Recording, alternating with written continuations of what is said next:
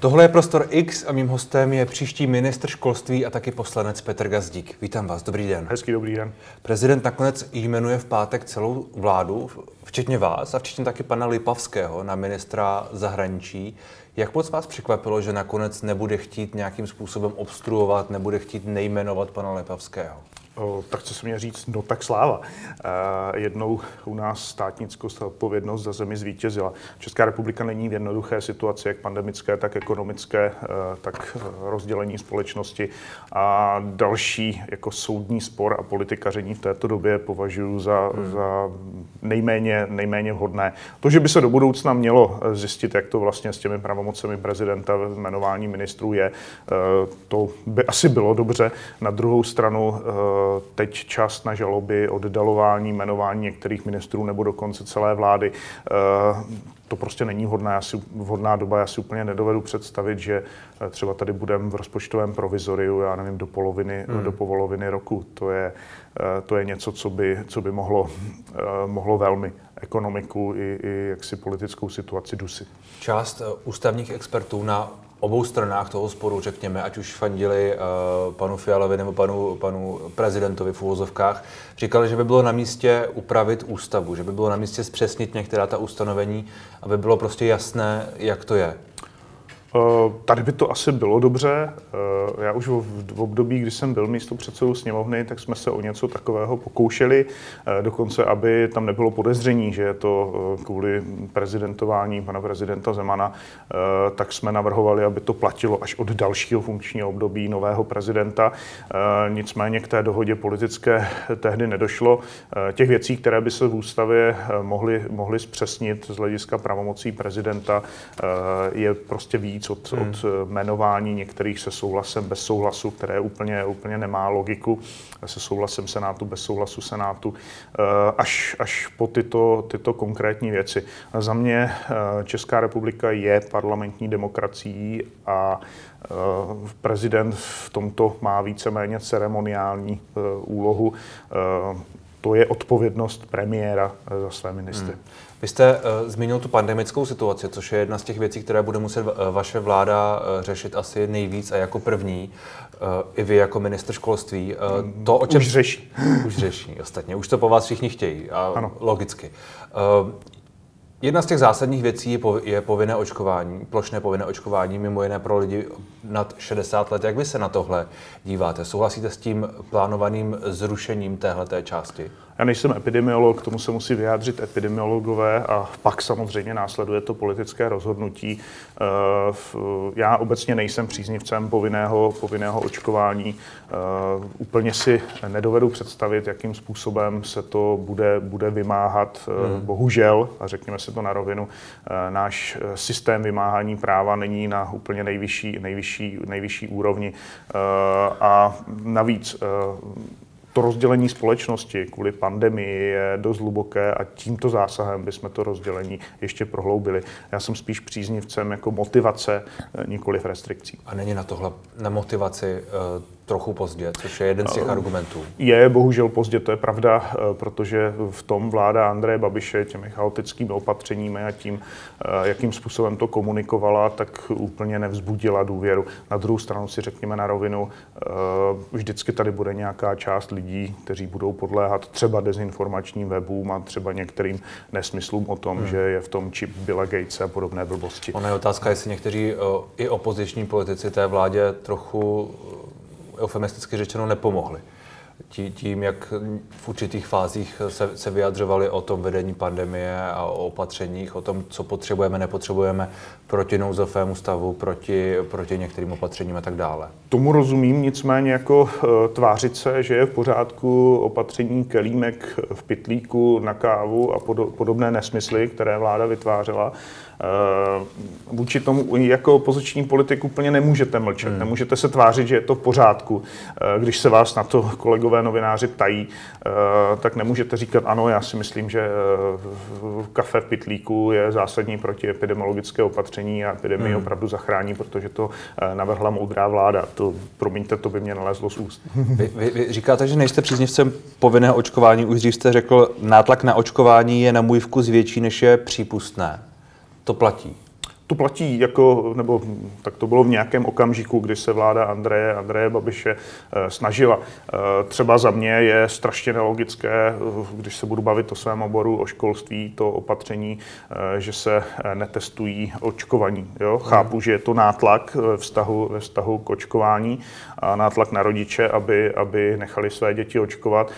Na druhou stranu to epidemiologicky za mě úplně nedává jako dobrý smysl, protože i já jako očkovaný člověk mohu mohou, tu epidemii přenášet. Takže mm, jako za mě i v tomto eh, ten nátlak není, není úplně moudrý a rozumný. Hmm. Vy, eh, pokud budete členem vlády tady, jak, jak, jak už zřejmě budete, tak budete případně hlasovat pro, to, eh, pro tu změnu té vyhlášky a pro to, respektive pro to nebudete hlasovat, ale budete souhlasit s tím, že se ta vyhláška změní. Pane rektore, vy se mě ptáte teď na můj názor. Ano. To, co považuji za důležitější, jak, když se ptáte na to, jak budu hlasovat, je, aby ta nová vláda mluvila jednotným hlasem. Hmm. Jednu z chyb, kterou dělala vláda Andreje Babiše, je, že něco jiného říkal minister zdravotnictví, něco minister školství, něco jiného minister vnitra, něco premiér. A to stihli někdy i v jednom dni nebo ve dvou, ve dvou dnech. Eh, to je něco, co nejde. Takže já, eh, byť mám nějaký názor, tak se budu snažit být loajální a pokud se vláda jako většina shodne na nějakém názoru, tak přestože to půjde proti mému názoru, tak jsem připraven hájit názor vlády jako celku. Eh, protože úplně nejhorší, co se pandemii může stát, když ta vláda nemluví jednotně, hmm. pak vzniká zmatek a občané jsou zmatení. Takže jsem připraven i hájit názor vlády, který půjde proti mému názoru. Pokud by například tedy chtěla to povinné očkování podržet? Pokud na to bude mít hmm. většina vlády a epidemiologové dostatečné argumenty, tak jsem připraven na hájit názor vlády. Eh, co se týče učitelů, eh, měli by se oni povinně očkovat podle vás? Za mě neměli, řekl jsem to opět opakovaně, eh, nenutil bych učitele. Já přece, přece největší pro mě jako učitele eh, největší problém je, když bych žil s tím, že jsem nakazil někoho ze svých žáků. Eh, domnívám se, že naprostá většina hmm. učitelů má své žáky ráda a nechce jim způsobit žádnou újmu. Rozumím tomu u některých kolegyň, které mají třeba zdravotní potíže nebo měli. Tam, tam skutečně znám desítky případů ti lidé se na mě obrací jako s tím, jaké s tím mají, mají potíže. A i z tohoto důvodu eh, prostě si myslím, že u učitelského stavu bych šel právě tou cestou pozitivní motivace, vysvětlování. Hmm. To, že nedosáhneme asi toho, že 100% z nich bude očkovaný, eh, to je pravda. Na druhou stranu eh, vyhazovat někoho ze školy, třeba i kvalitního učitele proto, eh, protože se nechce, nechce očkovat, to nevidím jako moudré. Ten stav, kdy si může vybrat, že musí buď učit v respirátoru, nebo má, má, má jiná omezení, že se musí testovat a další věci, tak za mě je dostatečný a dává možnost každému si hmm. vybrat. Hmm. Budete tedy v pátek jmenován. Co, uh, stihnete ještě něco udělat do, do Vánoc z toho, co jste navrhovali, z toho, co jste prosazovali. Mluvilo se o prázdninách, chápu, že na prázdniny, na to prodloužení už je asi pozdě, ale nějaké kroky uh, tak je možné přijmout? Uh, přijímat v sobotu nebo v neděli vyhlášku o změně organizace školního roku, která bude platit od pondělka, je samozřejmě nesmysl. Já jsem se to snažil řešit dostatečně uh, dopředu, ale bohužel jsme se s panem ministrem Plagou neschodli, on nebyl ochotný tu vyhlášku vydat. Uh, přestože se snažil, aby děti odešly na prázdniny testované, tak stejně za zase ministerstvo zdravotnictví nevyhovělo a budou testovány ty děti v pondělí antigenními testy, což také nepovažuji za dobré, ale to je bohužel daň za to, že se to takto e, politicky táhlo. To, co je nutné vyřešit a co, co, k čemu se scházíme, e, my už se scházíme jako anti-covid e, COVID tým společně, společně všichni ministři. Kromě toho se schází školský tým koalice a já jsem do něho přizval odborné organizace od Asociace mateřských škol až po konferenci rektorů, eh, kde eh, jak si každý, každý týden akutně řešíme, jaká je reálná situace, situace eh, ve školách a nasloucháme jejich, jejich, jejich názorům. To, co teď je nutné řešit, co musí vyřešit vláda v příštím týdnu a k čemu chci, chci se veřejně vyjádřit společně s panem ministrem zdravotnictví, jak to asi bude vypadat, jsou lyžařské kurzy, hmm. které se mohutně rozjedou od nového roku a já jsem denně atakoval kontaktován 30-40 řediteli škol, eh, kteří prostě chtějí vědět, jak to bude. Ten současný za mě nesmysl, eh, že eh, se, má, že se mají PCR testem účastníci v polovině polovině kurzu otestovat. Hmm. Nevím, jak bych někde v říčkách v Orlických horách nebo někde hmm. v Jeseníkách u Pradědu, jak bych scháněl pro celý lyžařský kurz kapacitu PCR testů a jak bych pak čekal dva, tři dny, což je u, u, u laboratoří dnes běžné, na to, až mě podá výsledek. Možná. Eh, to mě nedává úplně dobrou, hmm. dobrou logiku, takže tady to opatření určitě změníme. Jak? Eh, na tom se budu snažit dohodnout s panem ministrem zdravotnictví a už příští týden po jmenování nové vlády eh, to opatření jak si veřejně vyhlásit, tak aby všichni věděli, co je hmm. čeká. A máte nějakou tedy obecnější představu, jak to bude vypadat v novém roce obecně ve školách? Jaká v jakých opatřeních by se mělo učit? Jak vy byste si to představoval? Mm, to samozřejmě záleží na tom, jak ta epidemie bude postupovat. Eh, to, co bych si určitě představoval, tak eh, je, a zas my neříkáme nic nového, my to říkáme od jara.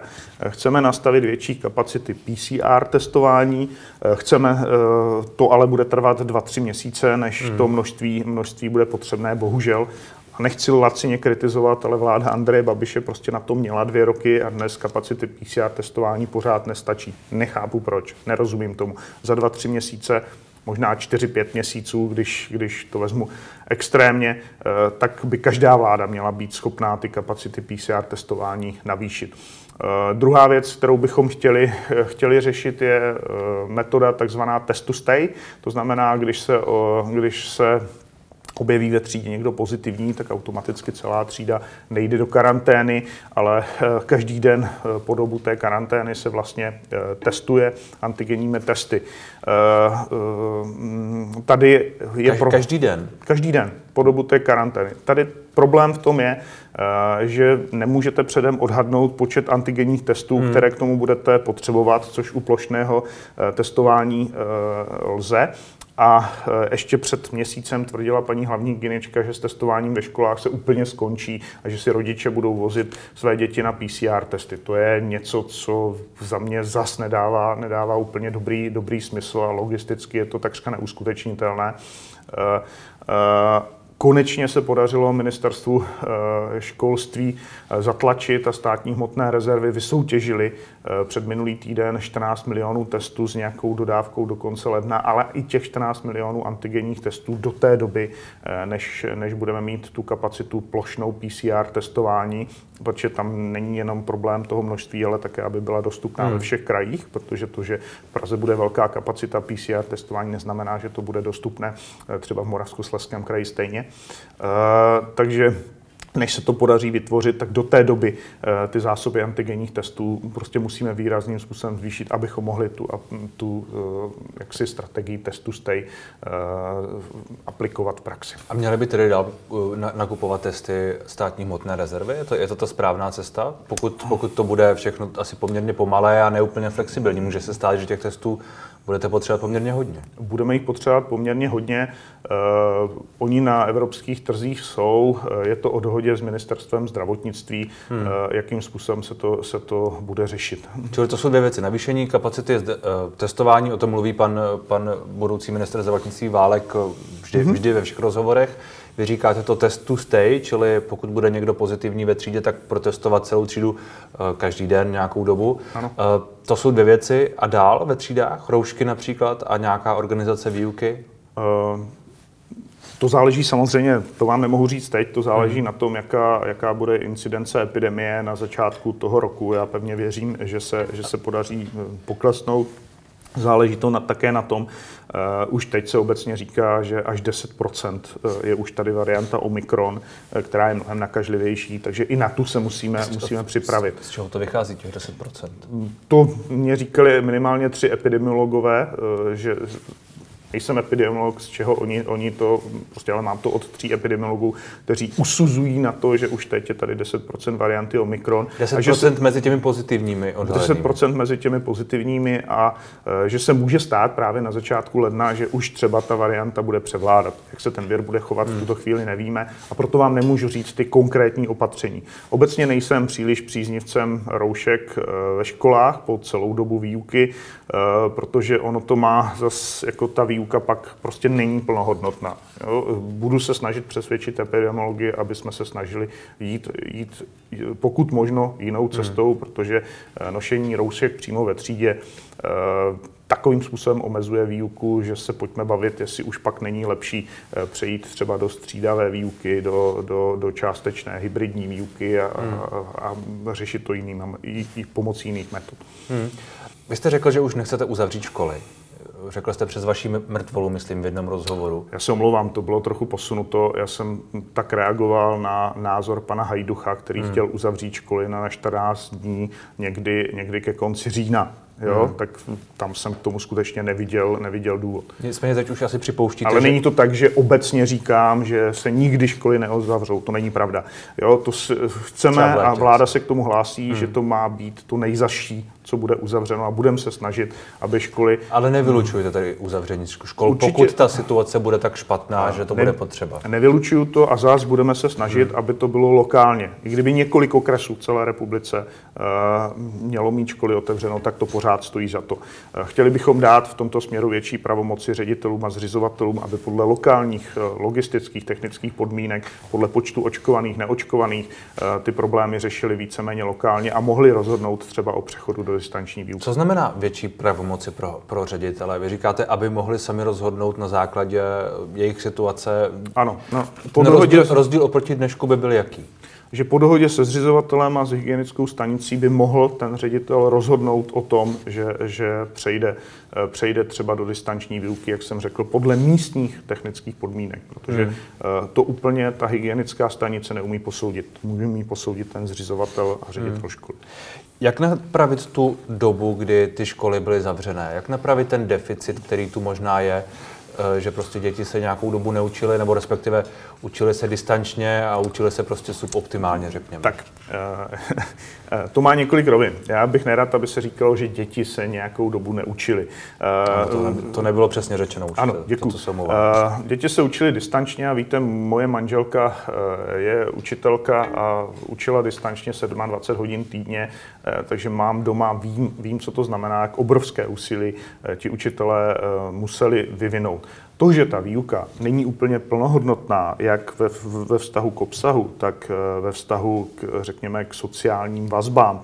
Eh, jo, prostě když máte půl roku děti, děti doma, tak ty sociální vazby se nevytváří tak, jak by se vytvářely normálně ve třídě. Eh, to jsou, to jsou deficity, které se musí řešit.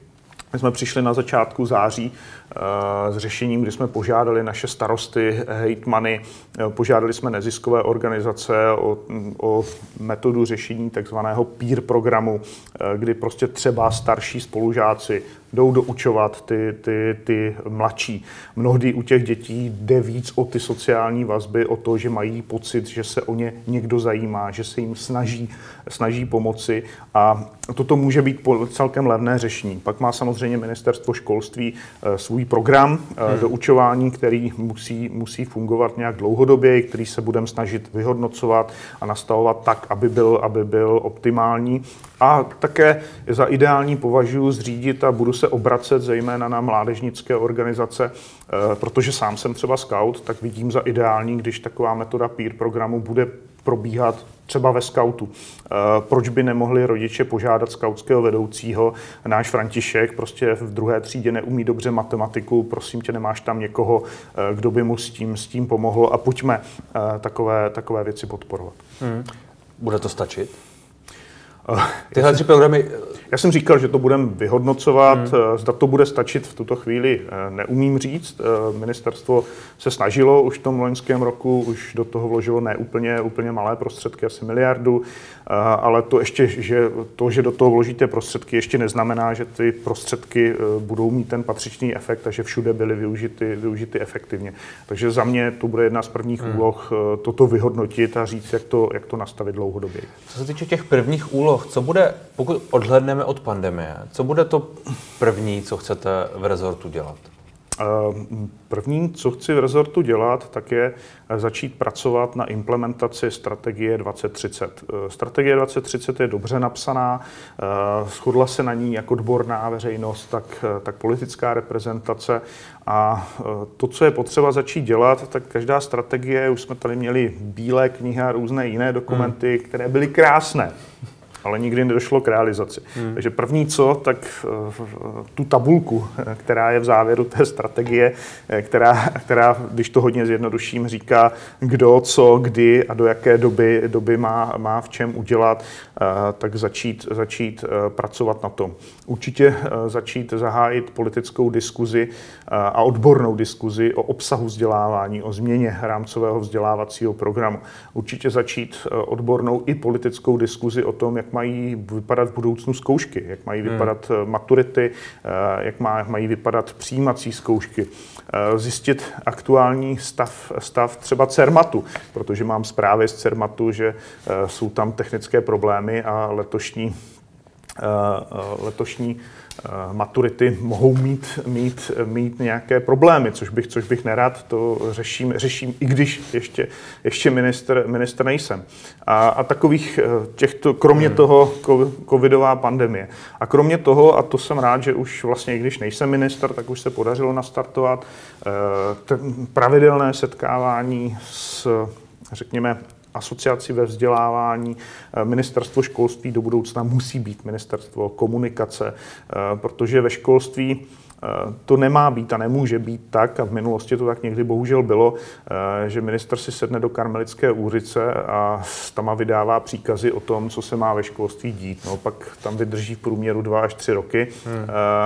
v lepším případě, a pak zase někdo přijde a začne to dělat, dělat úplně jinak. Tam musí být nějaká kontinuita. K některým těm bodům, které jste, které jste zmínil, se dostaneme za malou chvíli. Ještě předtím to šetření 6% v rozpočtu, které eh, původně ordinoval eh, budoucí premiér, respektive minister financí všem rezortům, je to něco, co vy jste schopen provést? Tak pan premiér to neordinoval úplně plošně, že to musí být 6%. Zmiňoval to plošně, ale chápu, že to ne, nemů, nemůže asi ve výsledku být pro všechny stejně. Nemůže to být určitě pro všechny, protože většina výdajů ve školství jsou mandatorní výdaje Eh, zejména na, zejména na platy učitelů a fungování školství a tam uh, upřímně řečeno nemáte, nemáte, nemáte moc v čem šetřit.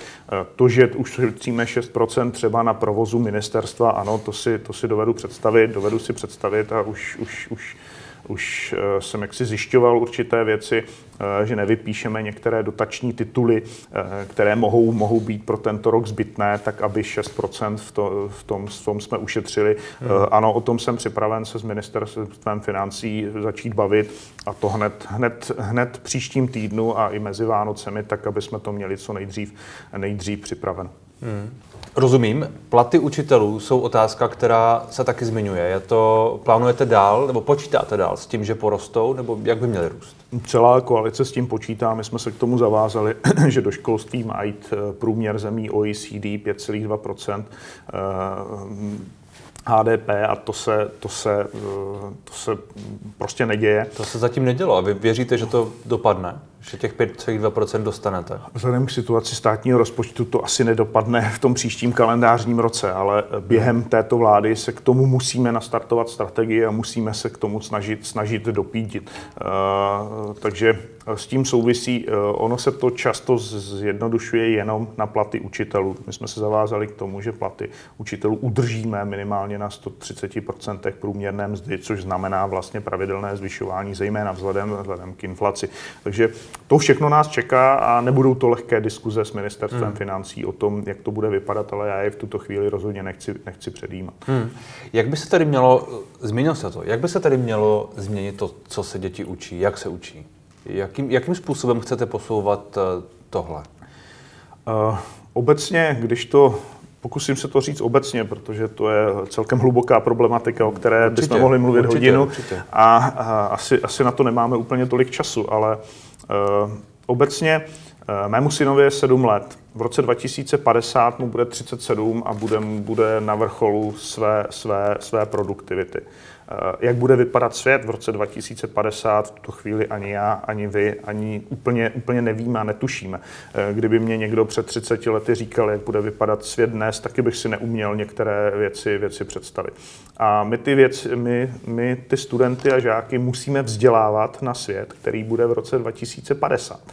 Uh, takže zásadní dovednosti, kterou oni musí umět, je umět se učit novým věcem. Uh, to je zásadní dovednost, kterou musí umět absolvovat absolvent každé školy a hlavně v, uvědomit si, že vzdělání maturitní zkouškou nebo státní zkouškou prostě neskončí. Eh, každý z nás se bude v budoucnu muset vzdělávat permanentně, i proto bych zvažoval přejmenování Ministerstva školství, mládeže a tělovýchovny na Ministerstvo vzdělávání a mládeže, eh, protože vzdělávání je proces, který nás všechny, všechny čeká eh, vlastně do, do úplného hmm. podzimu života nebo, nebo stáří. Tomu se prostě v budoucnu nikdo z nás nevyhne a představa, že dostuduju školu a tím mám se vzděláváním takzvaně pokoje, už se nemusím vzdělávat, je je, zcela milná. Hmm.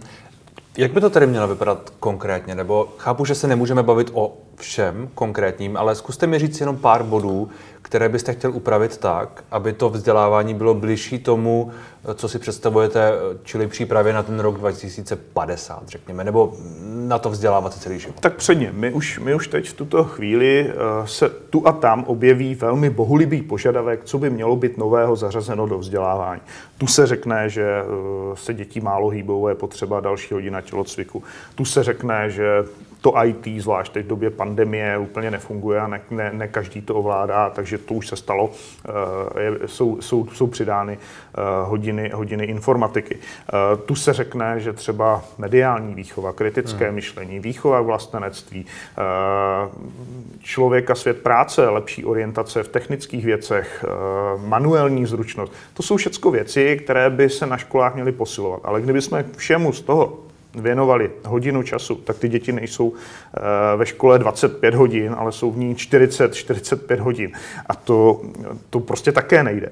Takže my musíme budeme bojovat s tím, že musíme uh, ty osnovy mírně rozvolnit. Musí učitelé, uh, není nutné se učit všechno. Je to ta známá diskuze o tom, jestli sedmák musí umět z paměti Archimedův zákon, nebo už žijeme v době, kdy ho musí chápat a musí být připraven ho pochopit, nemusí ho umět z paměti, eh, musí chápat, jak to funguje, ale nemusí ho umět z paměti, protože ví, kde si ho najde. Eh, a eh, má čas, učitel větší čas věnovat věcem, jako je kritické myšlení, schopnost dávat věci do souvislostí, různé projektové vyučování a mít v těch hodinách eh, víc prostoru pro hmm. propojování těch vzájemných věcí. Já si nemyslím, že kritické myšlení na to musí být hodina. U kritického myšlení musíte mít něco v matematice, eh, v kritické myšlení byste mi měl mít třeba ve zásadách společenských věd eh, nebo, nebo v občanské, občanské výchově. Kriticky musíte myslet určitě ve fyzice, v chemii nedej, a, a určitě také v dějepise třeba. Hmm. to jsou věci, které by se v rámci školních vzdělávacích programů měly eh, více propojovat a měli by mít učitelé nějakou, nějakou volnost. Jak když vidím, eh, eh, jak moje žena, co všechno musí takzvaně v tom školním vzdělávacím programu stihnout, jo, ve čtvrté nebo v páté, v páté třídě, tak mě místy jíma hrůza a říkám si, že toho nemusí být tolik. Ale... Čili jestli to chápu správně, tak ti, ti učitelé, které zmiňujete často, by měli mít větší svobodu v tom, co prostě děti naučí. Nemusí uh, povinně všechny egyptské uh, panovníky a vše, všechny ty různé poučky, ale můžou si to přizpůsobit nějak, eh, aby, aby, aby jaksi i třeba specifikám těch dětí nějak vyšly Ano, přesně tak. Uh, oni musí znát určitě, určité základy, musí umět určité kompetence, jo? Hmm. to musí být ten jasný výstup, ale ten vlastní obsah výuky si, si budou moc přizpůsobit. Ale v tom... pak to bude hodně na těch učitelích.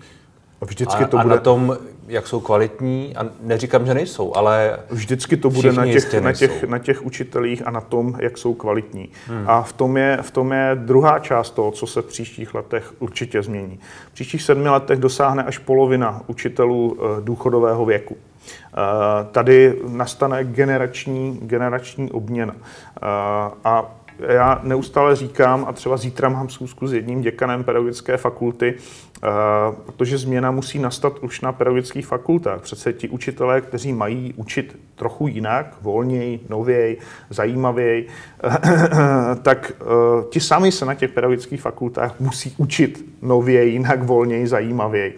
Eh, já sám jako absolvent pedagogické fakulty vím, že pedagogická fakulta při vší úctě k mé malma mater mě úplně nenaučila, jak, jak učit. Že toho času na tu vlastní didaktiku, matematiky třeba, uh, tam nebylo tolik, kolik bych si představoval.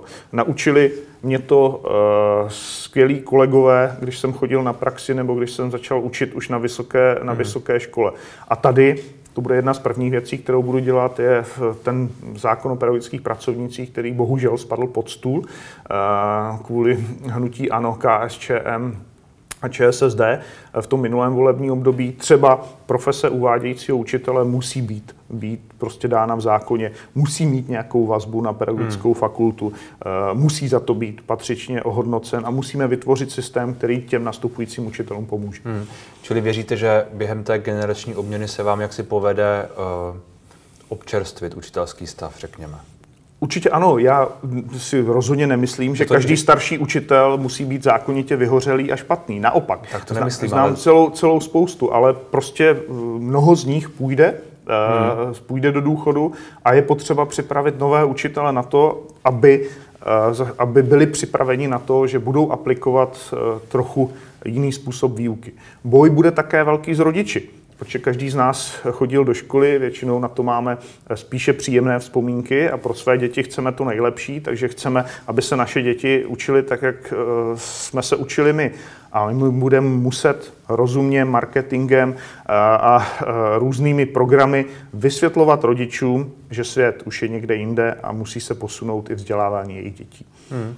Vy jste zmínil, že chcete taky měnit to, jak se učí o 20. století, jak se učí o těch, o těch úplně moderních dějinách. Jaké posuny byste rád viděl tam? Oni jsou celkem připraveny, ty posuny, prostě třeba asociaci učitelů, učitelů e, dějepisu Eh, už vytvořila eh, programy o tom. Teď je o nich nutné vést odbornou diskuzi. Já už jsem oslovil třeba Jiřího Padevěta, jednoho z předních eh, moderních historiků, který by mohl být, být mým poradcem a věřím, že se budeme snažit. Bude vaším poradcem už? Jste domluveni? Věřím, že ano. Finálně nejsme domluveni, ale předběžně vyjádřil souhlas. Nejsem ještě ministr.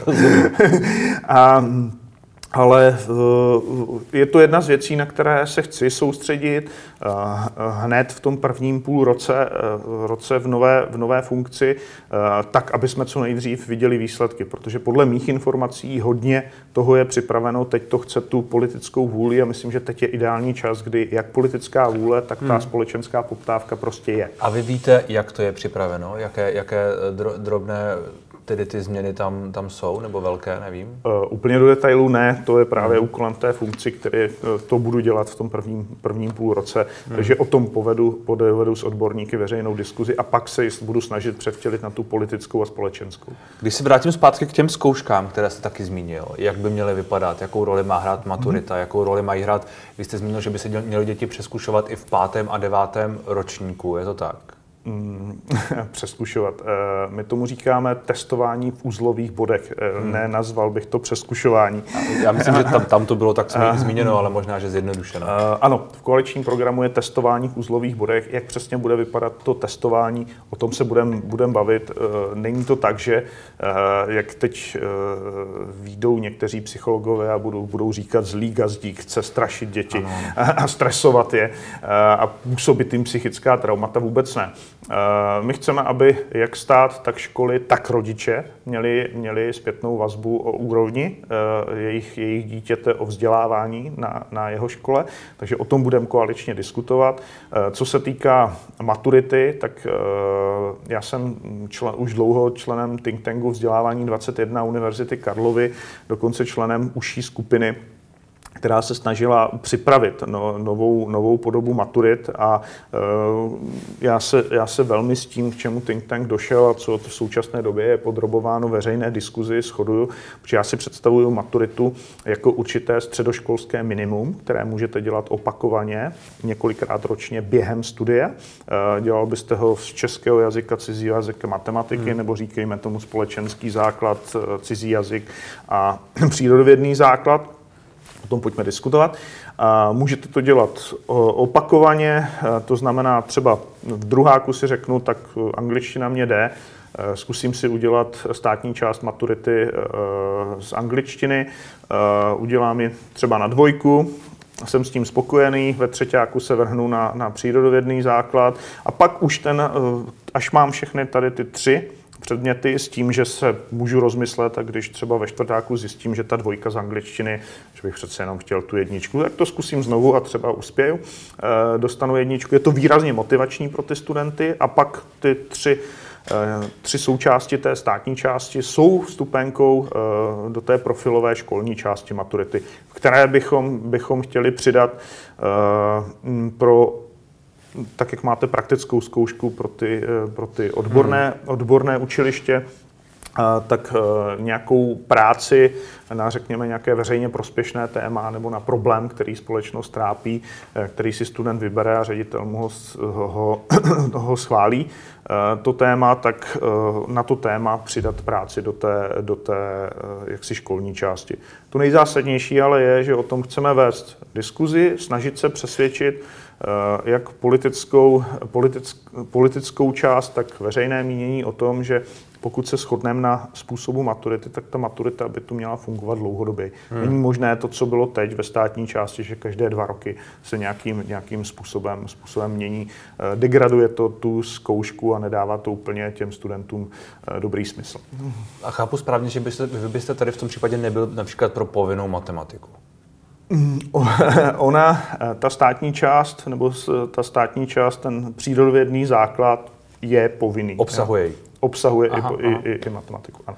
Čili, čili uh, jak reálné je, že tohle to... Ale znovu opaku, je to středoškolské minimum. Já, Nemusí, ne, já tomu... ne, není to, nejsou to diferencia, diferenciály, derivace a, a takhle. Je to nějaký základ, čili, čili Studenti by si během maturity kdykoliv by chtěli udělat nějaký státní základ a pak by dělali nějaký ano. školní nastavbu, řekněme. Jak je reálné, že tohle projde?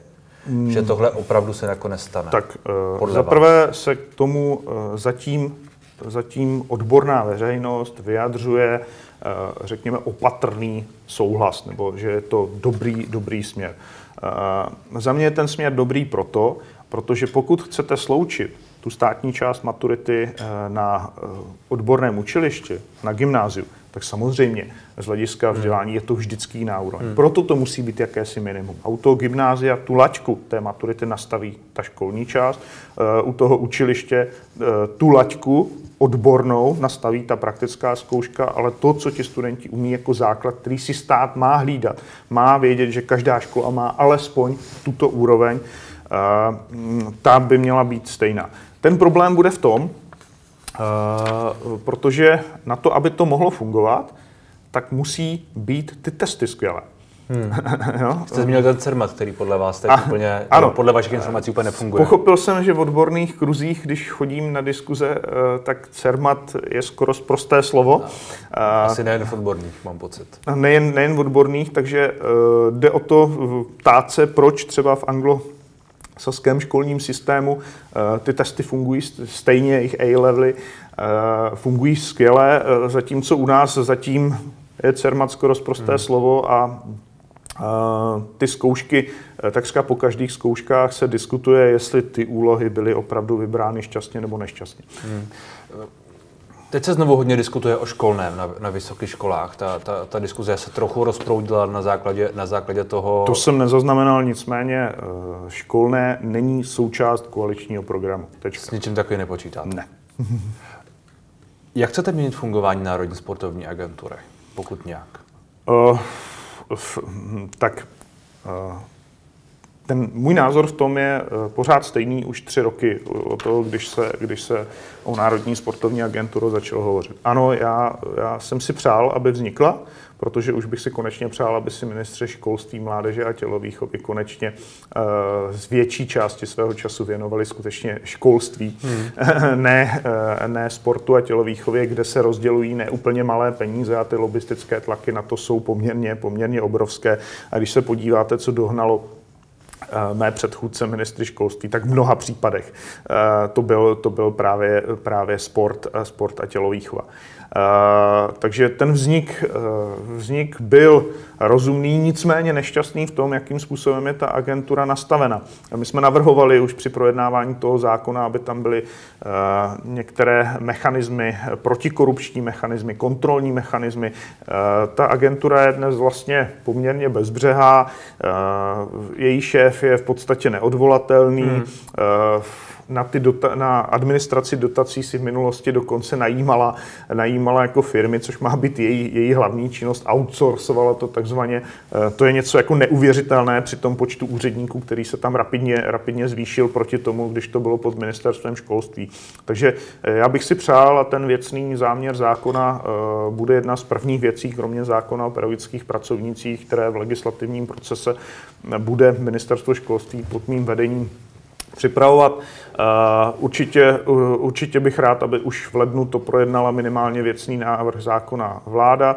Byl bych strašně rád, kdyby eh, šéf sportovní agentury byl odvolatelný vládou, kdyby měl nad sebou něco jako dozorčí radu, která eh, bude kontrolovat činnost té agentury, eh, kdyby ty mechanismy dotací, vypisování byly transparentnější, dlouhodobě předvídatelné, aby to nebylo o leštění, leštění klik. Byl bych rád, kdyby ty Mm, částky, eh, které, které jsou dotacemi, eh, nebyly pevné, ať, ať eh, třeba, když chcete stavět tenisový kurt, hmm. máte jako tělovýchovná jednota na to od agentury dostat 90 proč byste sám nemohl požádat třeba, že chcete jenom 50%, ale vaše bodové ohodnocení by to posunulo do oblasti, kdy máte velkou šanci, že ji dostanete. Tam je teď tak obrovský převis, eh, že to přímo podněcuje ke korupčnímu, korupčnímu jednání. Jednak kdyby si sami ti žadatelé rozmysleli, kolik jsou ochotni eh, přispět eh, a to je výrazně posouvalo v bodovém hodnocení eh, v šanci získat, získat tu dotaci, eh, tak za mě je to mnohem transparentnější a mnohem, hmm. mnohem efektivnější. Takže